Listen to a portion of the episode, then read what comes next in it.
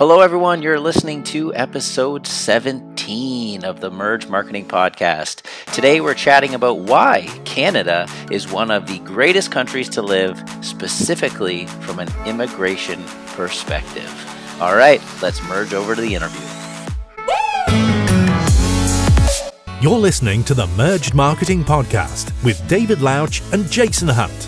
This is a show all about unlocking the marketing tactics and secrets behind everyday brands. Each week, we'll bring you expert commentary so that you can make better choices when it comes to growing your business. Thank you for spending time with us. Now let the show begin. Hello, everyone. Thank you and welcome to the Merged Marketing Podcast. Our guest today is Brandon Miller, Managing Director at Maple Immigration Services. Brandon is a certified immigration consultant with ICCRC and the founder of Maple Immigration Services. He is passionate about everything immigration and enjoys helping people come to Canada as well as seeing them happily integrated. Although his main focus is to provide immigration legal services, he has also worked as a settlement counselor, a volunteer to the regulatory body, and a teacher and mentor at a local college of immigration students. He is also a family man living in Toronto with his wife and two young daughters. We are happy to be chatting with him today. Brandon, welcome to the show. Thank you.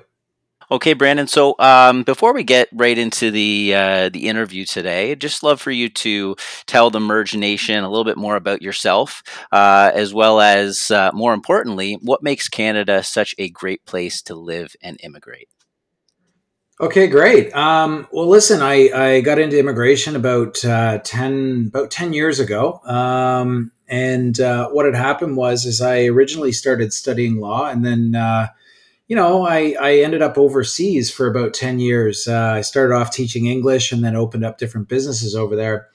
But what had happened was I was working on a contract with an educational company, and they had an immigration component to them. So I have always had an interest in law. It's always served me well, and it was always something that I was interested in. I got into my early 30s, and I just decided I wasn't really happy in the educational sphere, and I switched gears. So the interesting thing that I find is that I spent so many years outside of Canada that I decided to come back, and I think that was precipitated by the fact that I had my first daughter. And it was one of the reasons that I decided to come back to Canada, because and it's frankly, a lot of the same reasons that a lot of my clients come here is because they're looking for a nice, secure, and safe place to live. And Canada certainly provides that. Your other question about some of the benefits of what Canada provides, I think anybody who's here listening to it understands what a great place we live in if you've been around. But we have, we have a number of different things here. So I think currently in our current situation, I think we're all appreciative of the medical services that we enjoy. We have a pretty strong financial system. I have to say that I'm pretty happy with some of the things that have been going on recently with the government subsidies as a business owner. Obviously, there's actually excellent benefits for children and just quality of life. Yeah, I could go on for an hour, Dave, but yeah, it's a great place, man. We consistently rank high and for good reason. So it's interesting. You mentioned that's what got you into it was living in another country. Which country were you teaching in?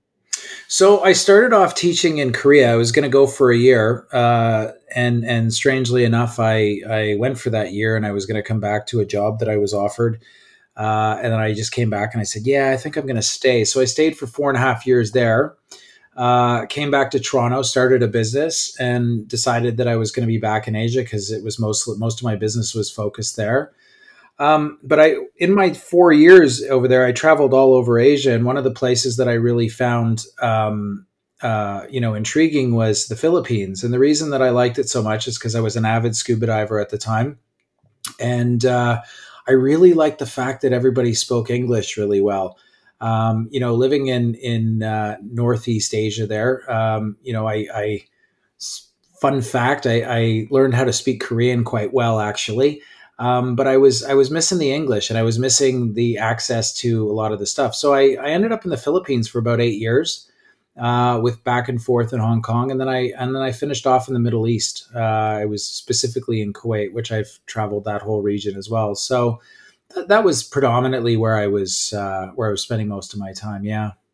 I have I have a background in teaching English in Japan. After I finished university, I wanted to extend my college life as much as I could, and the best way to do that is go teach English in another country. You're doing the same things you were doing in university. Instead of educating yourself, you're teaching English. And ended up same thing. I planned on staying for one turned into four. And next thing you know, 4 years later, I came to a crossroads where it was like, hey, I can stay here for another four or go back home to Canada. And I took the road that led me back home to Canada and started a job here. So but it wasn't easy. It was not an easy decision to leave Japan. I mean, you have all these foundations of relationships that you have, and then they just kind of sever, you know? Yeah, no, I totally understand that. Funny you say that, because one of my professors said, he put it as, if you're going to do that and you're not sure what you're doing, you're hitting the snooze button on life. And I was like, yeah, that always stuck with me. Mm-hmm. So yeah, exactly. But total extension to university. Yeah, 100%. Yeah, and for me, this is an interesting conversation, because here I'm talking to two guys, and you've both had extensive experience traveling the world and living in different areas in the world, and I am on the total other end of the spectrum, where I have barely traveled even on vacation to other areas of the world, and I definitely have not lived anywhere else. So I'm curious to know from both of your perspectives, was the experience of living in different parts of the world for extended periods of time what ultimately helped you realize and appreciate this great country of Canada that we live in and all of the services that we have, and ultimately what got you to come back here? I mean, for myself, living in Japan was essentially flipping the world as I knew it upside down. You know, I'm basically living in an area of concrete jungles and rice fields, and I'm taking the bike everywhere. I'm taking the train everywhere. I don't own a car, but what it really did for me is open up my eyes and make me more open-minded to a lot of other cultures, different customs, all that type of stuff. But at the end of the day, it was always being compared to what was normal to me, which is Canadian culture and Canadian lifestyle. So although I know there's that, as they say, greener grass on the other side, I was able to experience it, but on the same time and in the same notion, Canada's home. I love Canada and I love being here, aside from obviously family and friends and all that sort of stuff, but this is really my comfort zone. Yeah, I very similar. It really flipped things on its head for me, but I think that was part of the drug, if you will. One of the main reasons that I stayed is in my first year, in Canada, we don't learn a lot about, at least in high school, you could take some classes in university if you were so inclined, but we don't really learn a lot. We learn a lot more European history as opposed to Asian history, I was learning new stuff all the time. That was one thing that was really exciting for me. The other thing is that, I notice a lot of people, they run around and they say, oh yeah, Canada's the best country in the world and this and that, but they don't really have anything to compare it to. And I actually do. I've traveled much, much more than the places that I've lived. And I can tell you, we got a really good deal here. I think even now with the current situation, we're starting to see some of the level of support, and again, not to dwell on that, but it makes me even feel a lot better that, because I'm speaking to people on a daily basis who are in different areas of the world and listening how that's going. And, we're doing a pretty good job. So yeah, I really appreciate here. And I think I appreciate it even more now that I do. I remember somebody, I was sitting there when I got back and I was sitting in a line and somebody was complaining about how long the line was. And I was like, man, I love standing in this line because, where I've been, it's just a free for all. Like, you know, I remember sitting at a fast food restaurant, there's no lines. People are just rushing the counter and getting in where they can and pushing and shoving. So I was like, this line's great. So, yeah. Yeah, absolutely. Okay. Well, thanks for sharing that, guys. And you know, Brandon, kind of getting a little bit back to the interview and what we want to chat with you today about. We've kind of alluded to a few of the things that make Canada such a great country for people to immigrate to, such as access to healthcare or just an overall better way of living than maybe where they were before. But with this being largely a business and marketing show, I'm curious to know what's attractive from a business perspective for immigrants looking to start their own business. Like, are there things here that attract business owners or potential entrepreneurs from other areas of the world to come here and start a business? What a great question. So right now, there's a lot of people that are coming in and they're buying different businesses, usually smaller businesses, and they're running them. It's under a program called an owner-operator. The program's been around for a while, but it goes through different cycles of how it's used. Normally, a lot of people, they'll look at it in terms of, a method to come in and move here and live here, and then they already have their job. Because one of the things that I always remind people is that coming here, immigrating here is actually the easy part. Settling here is a whole different deal. Right. You know, and that's actually the difficult part. So it's like, yay, everyone's so focused on getting their visa, as they call it, or their permanent residence. And then they're like, great, I got it. Now what am I going to do? How am I going to use my skills? How am I going to get into the job market? How am I going to do all of this stuff? You know, buying a business kind of absolves you of that, because that actually gives you something to run.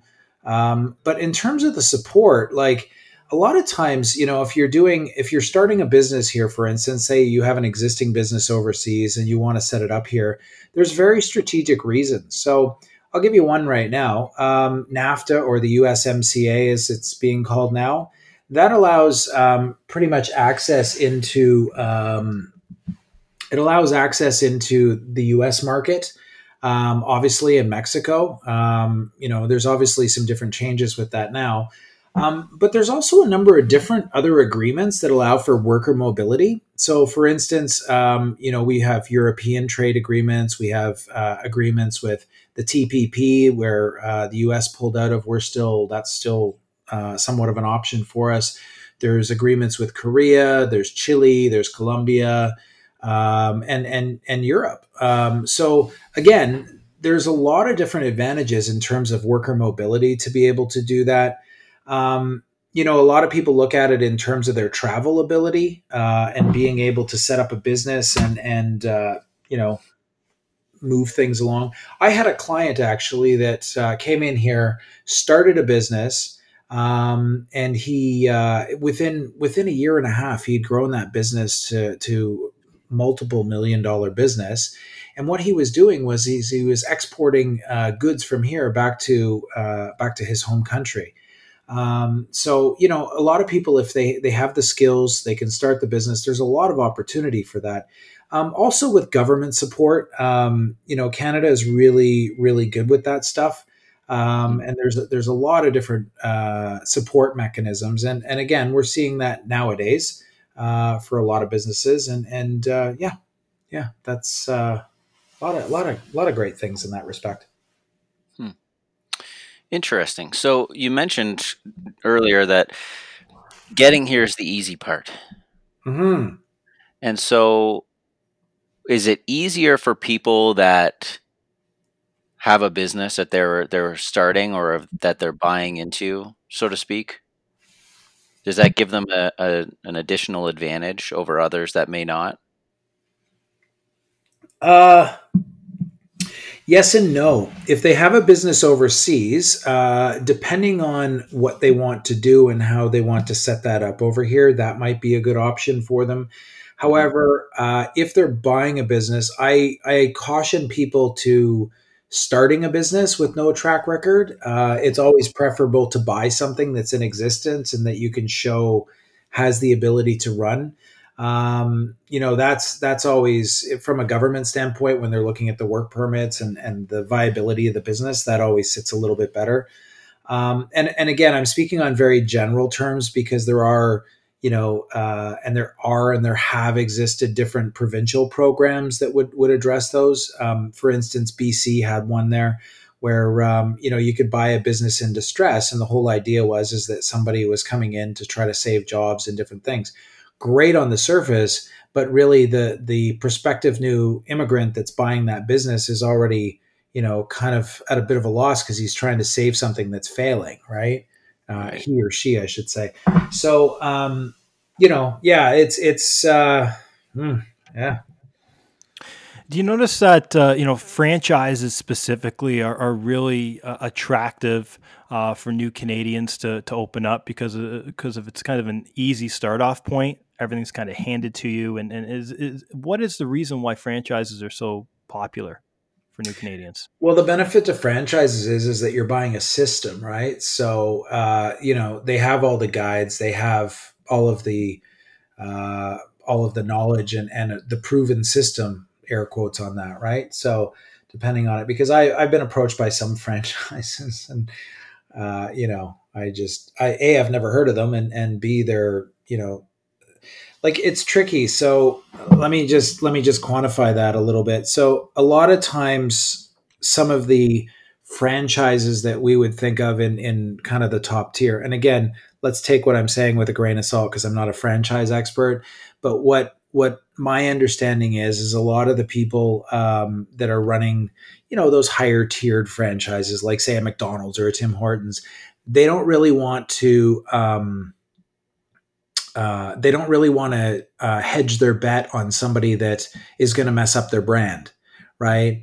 I'm not going to mention any names, but there is one well-known or semi-well-known franchise in the Ontario region here that's actually going through to repair their brand because they actually let people come in, take over the franchises. They did a big sell overseas.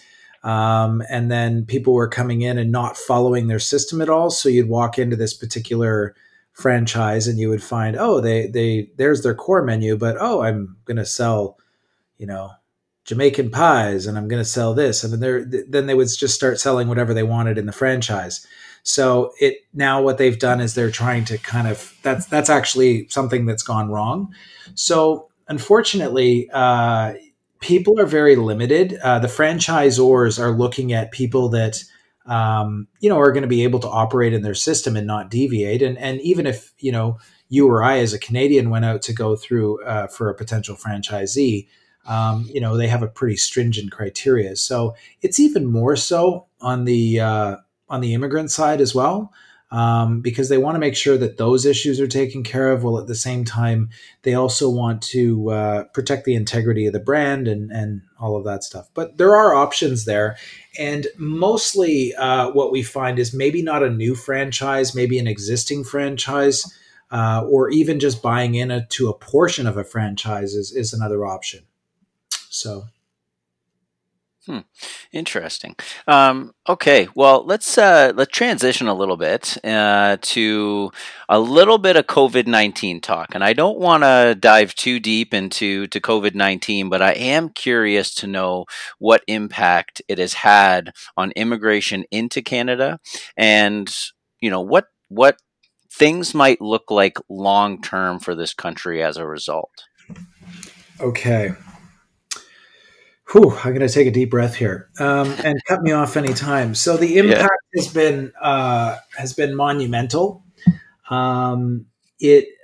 We've seen things happen that obviously have not happened, and I think every industry is like that.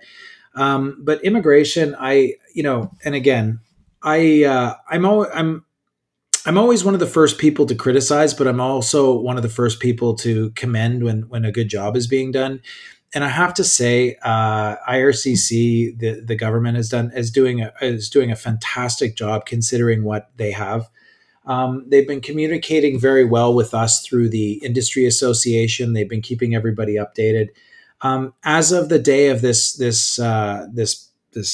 recording that we're doing, I had something that has not even been announced publicly by the government. It just happened today. And that was one of my clients was landed via letter. So that's one of the biggest things. And what that means is that he had already been approved for his permanent residence. And then what had happened was we just got a letter. And normally the process is that you have to go into an office. You have to, they go over a form, which is a landing document. You sign it. And then they say, congratulations, welcome to Canada. Or you do that at the airport when you land or whatever that may be with the CBSA officer. They had talked about doing phone interviews. Like they had the provision to be able to do phone landings.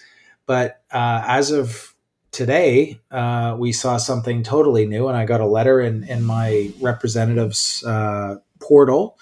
And it said, hey, congratulations, you're a permanent resident. This letter is now your permanent residency. So that's new. What you're seeing in the news mostly, though, is the travel ban. That's been a big one. And you could see that was a really good instance of something that was very fluid.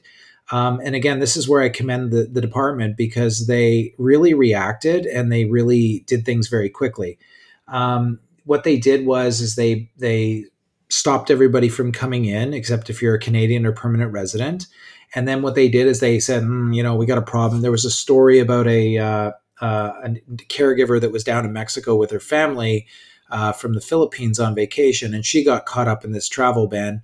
And what had happened is she got stuck in Mexico. She couldn't come back to Canada and she couldn't get back to the Philippines either. So she was stuck there.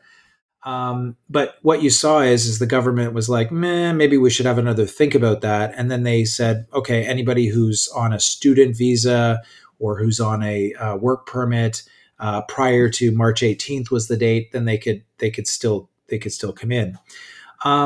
We've also seen some changes in the way that they're administering things. So for instance, when somebody comes here as a student, they have to for the post-grad work permit. So after they finish studying as a student, they'll do a post-grad work permit. And what happens is the post-grad work permit allows them to work after school, but there's certain criteria that they have to fulfill.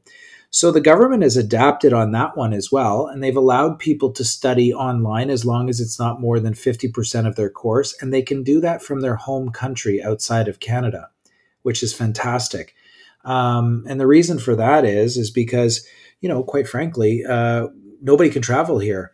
And I'd like to think that the government is also taking into account the sheer volume of money that comes into this country via the international student. You're talking billions and billions of dollars. And quite frankly, we wouldn't have an education system to the likes of what we have right now if there wasn't international students here and paying those hefty fees that they pay. Which is the real cost of what it actually costs to go to school. So the government's adapted to that. They've seen that and they've done things there. But I think really to sum it up, what's very important about the whole thing is they've actually looked at the issues and they've adapted and they've come out with solutions. Sure, it's not perfect, but I gotta say, under the circumstances, these things would take 6, 8 months to actually push through. And, we're not, what's the word? It's less about the politics now and more about just getting stuff done and helping people. Yeah. Yeah. And I think that, that's what I'm proud of most here is that we're actually doing that, mm-hmm. Just to kind of side jump to something else there in terms of the business stuff that we've done here. Like I was speaking with a colleague down in the US, the money that's trickled down to small businesses, we were offered that $40,000 loan. I filled that out. It was 3 pages on the bank's website. And I had that within 5 days, like they said, I unheard of, I usually you want to get an OSAP loan there, it's crazy, but no, I think the responsiveness has been phenomenal on across all of the different areas. So that's impressive. And now a word from our sponsors. This week's episode is brought to you by Fresh Crowd. Fresh Crowd is a full-service social media agency in Canada that specializes in everything social. from management to community building and advertising. Fresh Crowd can help your business attract a fresh crowd of people. Visit freshcrowd.com to find out more. Interesting. And so how do you think this is going to affect your business into the future? Is your process going to change from how you help people immigrate to this country? Is it going to change from a marketing perspective and how you advertise your services? What do you think is going to change for you, or has it already changed? So we were predominantly online. We love technology in my company. So we didn't. It was very I was speaking to a colleague and they were trying to get webcams and they were sold out all over Toronto. And so just as an example, but so we pivoted quite quickly into that and working from home and doing all of that. And we preemptively shut down the office prior to being asked because we also provide fingerprinting in our office. We're accredited by the RCMP to do that. So, looking at the news and the high touch stuff, touching people's hands and staying, right next to them, we shut it down pretty quickly for that. However, how is it going to change? I think everything's going to change going forward. I think that there's a lot of companies right now that are looking like, do we really need all these people working here? And I know people flirted with the idea. I think back in the, in the 90s, people were telecommuting. I remember my dad worked for one of the larger banks and he was working from home and, it was all over the phone and, dial-up systems and all of that. But now, we're in a whole different spot. I know that a lot of people will be looking for it. And I would be very surprised if companies actually went back to that because I think that the side benefit to what we're seeing now is we're seeing a lot of really great stuff. Like we're looking at, with this pause, all the noise is stopped. So we're able to see, what's going on in our businesses, where things are at. For me, I'm going to change things, obviously. We've got a few things in the pipe that we're looking at, and that we're currently working on. We've been, I don't want to say largely unaffected, like things have slowed down, now, but we're not finished. Everybody's still working at the company, and we're still pushing ahead. But one of the biggest things that, when this initial crisis happened, one of the first things I did is I spoke to some people in my industry that have been around a while. And, I said, hey, what do you think is going to happen? And I used September 11th as an example. I said, what happened after September 11th? And it's funny the answers I got. But in immigration, because you'll remember, like PRs were canceled and people were missing flights, all of the other stuff and that. And it was kind of a micro crisis, but it disrupted things a little bit. But a lot of people pulled back, right? So there's this big rush of, and we saw this, a big rush of people coming in. Oh my God, I'm stuck. What do I do? All these little issues. And so we had to fix those. And then people tend to pull back because they want to see what's going on. And then what's going to happen is that now we're going to get the all clear. Everything's going to go back to quote unquote normal. And then people are going to start rushing in the system. Oh, I got to get that done. I've taken a different tact with people and I've told them, I said, listen, you're sitting around, you're cleaning out your closets, you're organizing your pictures on your computer or doing all these things that you would never do anyways and have been on your list for years. Why don't you do something that's a little bit more productive? And that's prepare for when things open up. I've already seen it. I said this months ago, and we've already seen it with Canadian Experience Class, which is one of the immigration programs. The current score, to get in for that was in the 470s. Now, I don't want to get too far into the details on that, but we've seen that score drop down to 455 now because the government is still running. They're still running, albeit slower, but they're still running. So you got the pause in the planet. It's put everybody on pause. So if they need, say, like an English test or an educational credential assessment or something, you're not going to be able to get those usually right now. So it's put everybody on stop. They're going to clear out the backlog. And then once those things open up, then, it's going to be a free for all. So you might as well start studying for your English test because as soon as you can book one, go do it, get it done and get it in quickly is what I think is the benefit there. So Yeah. I think that's the thing, all right, is that everything has come to a standstill on all levels, and it's a matter of capitalizing on the opportunity to get ahead right now. And that goes across every single business. We're doing it, you know, it's just like, you just got to look at those opportunities now to get ahead and try to do all you can. All those excuses you had before about not having enough time to get to it or do it. Now's the time to get it done.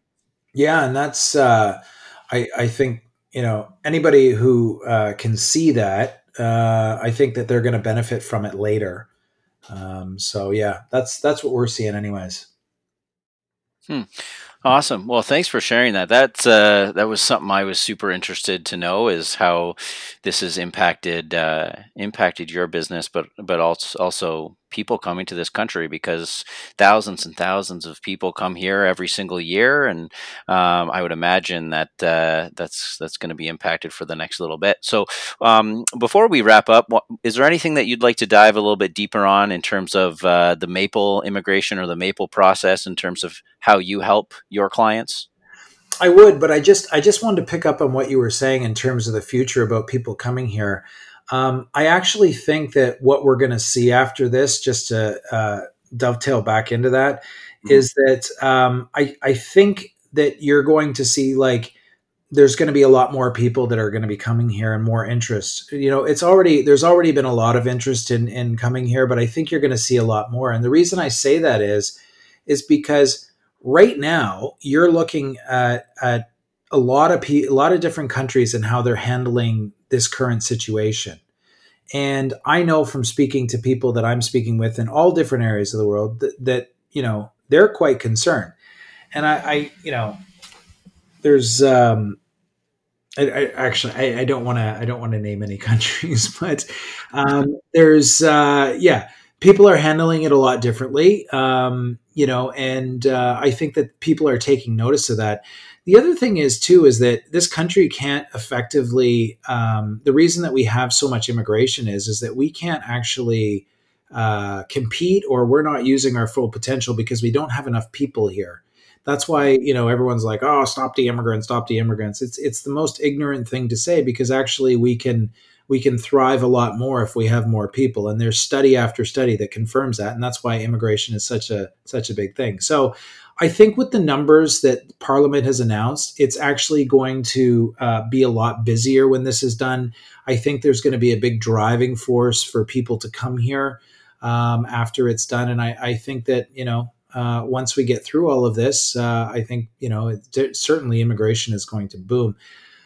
In terms of what we do in the process, to answer your question there, obviously we help people. We represent their files, and we've always taken a real holistic process to immigration. And one of the things that I like to remind people is that as you heard me say before, the visa is not just, or the PR is not just. That's not the end of it, right?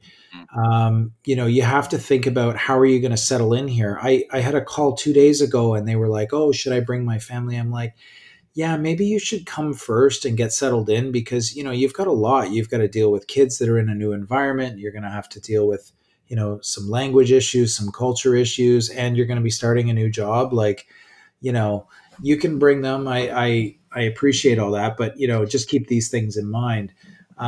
Whereas other people that are coming with no job, and they have to parlay that in. And that's one of the sad things. And I actually tell people, you know, I've never seen anybody come here and rip their family up and move over here, and we're going to make a good go of it. As much as I respect that, you know, that kind of explorer mentality of like, let's go make a new life in the new land. I love it. I think it's great. However, you know, I've told people, I said, you know, maybe you should rethink about what you're doing, because I don't think that, like, for instance, my favorite example of that is I deal with a lot of doctors, and they're in their 40s and 50s. And, you know, I just tell them, I say, buddy, you're not going to practice medicine here. But if you start drilling down into it, and I think this is where I like to think that I provide a lot of value, is that we really choose our clients. And we really look at what's best for them. And it's not just about, like, you know, oh, my next file retainer or whatever, because really at the end of the day, this is a person's life that they're uprooting. And what we see is that, when you start talking to that doctor, why do you want to come here? Oh, it's because I want my kids to have opportunities that I didn't have or that they can have in the future. Well, great. Instead of you screwing up your life and not being able to live your life to the full potential, why don't you send them as a student? They can come here. You can achieve that objective. You can continue to work and you can immigrate later and spend your golden years here, but you don't have to throw your life or your career away for that goal. So again, it's just rethinking it, right? And it's not one solution that fits everybody. And I think that's where we really excel, is that we want to make sure that people go in really informed and, they get out what they expect and what their dream is to be here. Interesting. And do you, is it just individuals that you work with, or do you also help institutions and businesses attract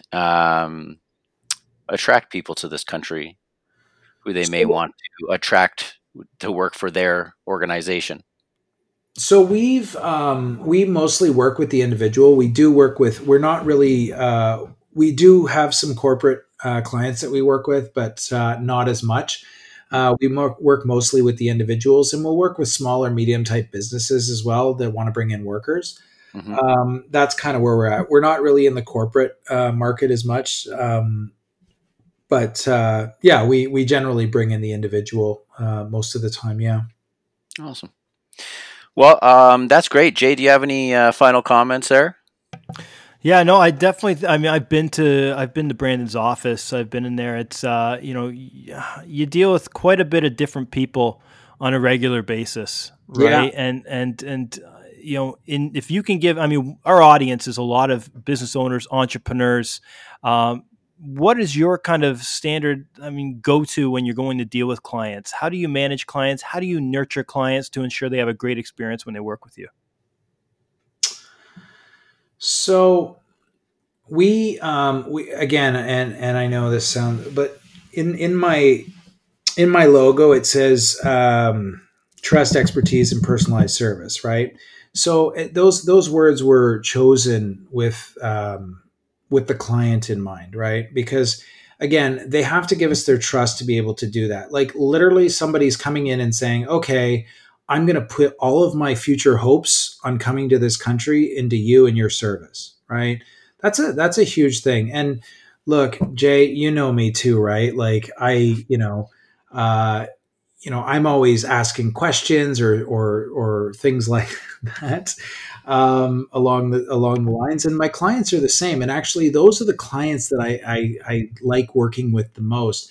The clients that scare me are the people that don't ask the questions. And then they're like, oh, but what about this? And it's like, yeah, that's something you should have asked about 6 months ago. I don't work with people like that. So what we're trying to do is we're trying to personalize the experience. We ask for them to put the trust in us to be able to do it. Obviously, we keep up on our expertise because that's what we're providing and that's the value that we're doing. But the last component of that is the personalized service. And what I get out of the personalized services is that a lot of places like in the early 2000s or before that, it was a very cookie cutter approach that was applied to this. Back in 2013 or 12, I looked at it and it was just like, you cannot get through the immigration system in this cookie cutter, like templated type of application. And that's how I deal with our clients. Like I know every single client that I'm working with, and I know them as well as, not only on a professional basis, but I know a lot of, what's going on personally. I always joke that I had a lady call me up and she asked me to help her with her taxes. And I was like, you know what? I really appreciate that you would come to me and ask me those questions, but I'm the worst person to be doing your taxes, but I will refer you over to a good person. So, but that the way I look at that is that that's really what we're striving for, is that we're striving to have that type of connection. And we've built that into a process. It took us about a year and a half to really unpack everything. And we've systematically put it together in a process that we have. And we're really, really happy about that because we're striving to provide that consistent type of experience for everybody that we work with. Yeah. You can tell even just by talking to you and watching you interact with your clients that you genuinely care about your clients. And I think that needs to be a prerequisite for the industry that you're in, because people are looking for that sort of TLC from somebody that's managing, you know, the kind of work that you're managing for them. Right. And I think that's almost imperative. And you know, to sum it up, we can talk about this for a lot longer, talking about client management and things like that. But maybe you can give a shout out to the book that you recently published. Oh, thanks. Yeah. So I put together a book. It's called Second Passport. And it's basically a guide to, a safe, secure alternative home in Canada is the subheading of the book. And what I did we've had a process that we've used, we call it the immigration success system, where we looked at immigration as a whole. There's basically three phases. There's the planning, the implementation, and settlement. And the settlement is the one that, again, you've heard me allude to this a couple times, but this is where a lot of people have their issues. Because they focus on that. And I was lucky because prior to actually becoming a regulated immigration person, I actually got to work and help people settle into Canada. And I was like, wow, this is tough. It's tough. And they're dealing with so many things. There's just getting here and getting your family settled and getting your job and getting the kids in school and setting up bank accounts and trying to navigate a foreign system. It's a lot of work. And I think sometimes a lot of people, they'll have this dream of coming to Canada. And I've seen people living overseas and they find out, it's always been my dream to go to Canada and it really is a dream for a lot of people. They've seen people immigrating and they have this idea that, if they move there, then they're going to be rich and they're going to live happily ever after. No, it's not. It's actually, it's really tough to get going. And, this is what I like to tell people, and this is what the book is all about too in the last phase, because I point out that like anything in life, right, you have to plan it, you have to do it, and then you just have to follow it up and keep consistent. So that's basically, I'm not writing any magic here. It's basically for anything. So you need to have a plan, and that's the first phase. And then the second thing is getting it done and getting it done properly. But then a lot of people think it stops there, and that's where it just begins. Because at least with the immigration application, it's regulated by an act and immigration regulations and whatnot. Whereas settling into this, it's all like it's a free for all. Like, hey, you're here, great, okay, now go do. And they have government services for a lot of that stuff. I'm not a fan of most of them, truth be told, because I find that a lot of, and I should be very careful with what I'm saying, but I'm going to say it anyways. A lot of services are funded, and they're funded basically by the government, where they get paid for the number of bums on seats. And I've had some pretty big run-ins with some of them, because they'll ask them to take, for instance, English courses when the guy doesn't need an English course. He needs an accounting course, for instance, so he can learn how to use a piece of software that will get him a job. But they want him to do these other prerequisite courses, like write a resume for a week and different things like that, where buddy just needs to get the skills so he can go get a job and he can get working. He doesn't need to sit in an organization for 2 months,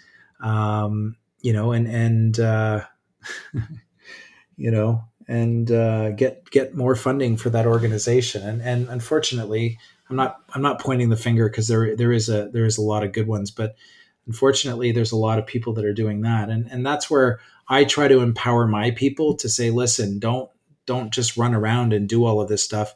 Understand what you need to do, have a plan prior to coming here, and then be able to use that plan so that you can hit the ground running. And that's actually the biggest trick right there, is just planning before you get here. There's 1,000 things you could do before you get here and when you're spending money to settle.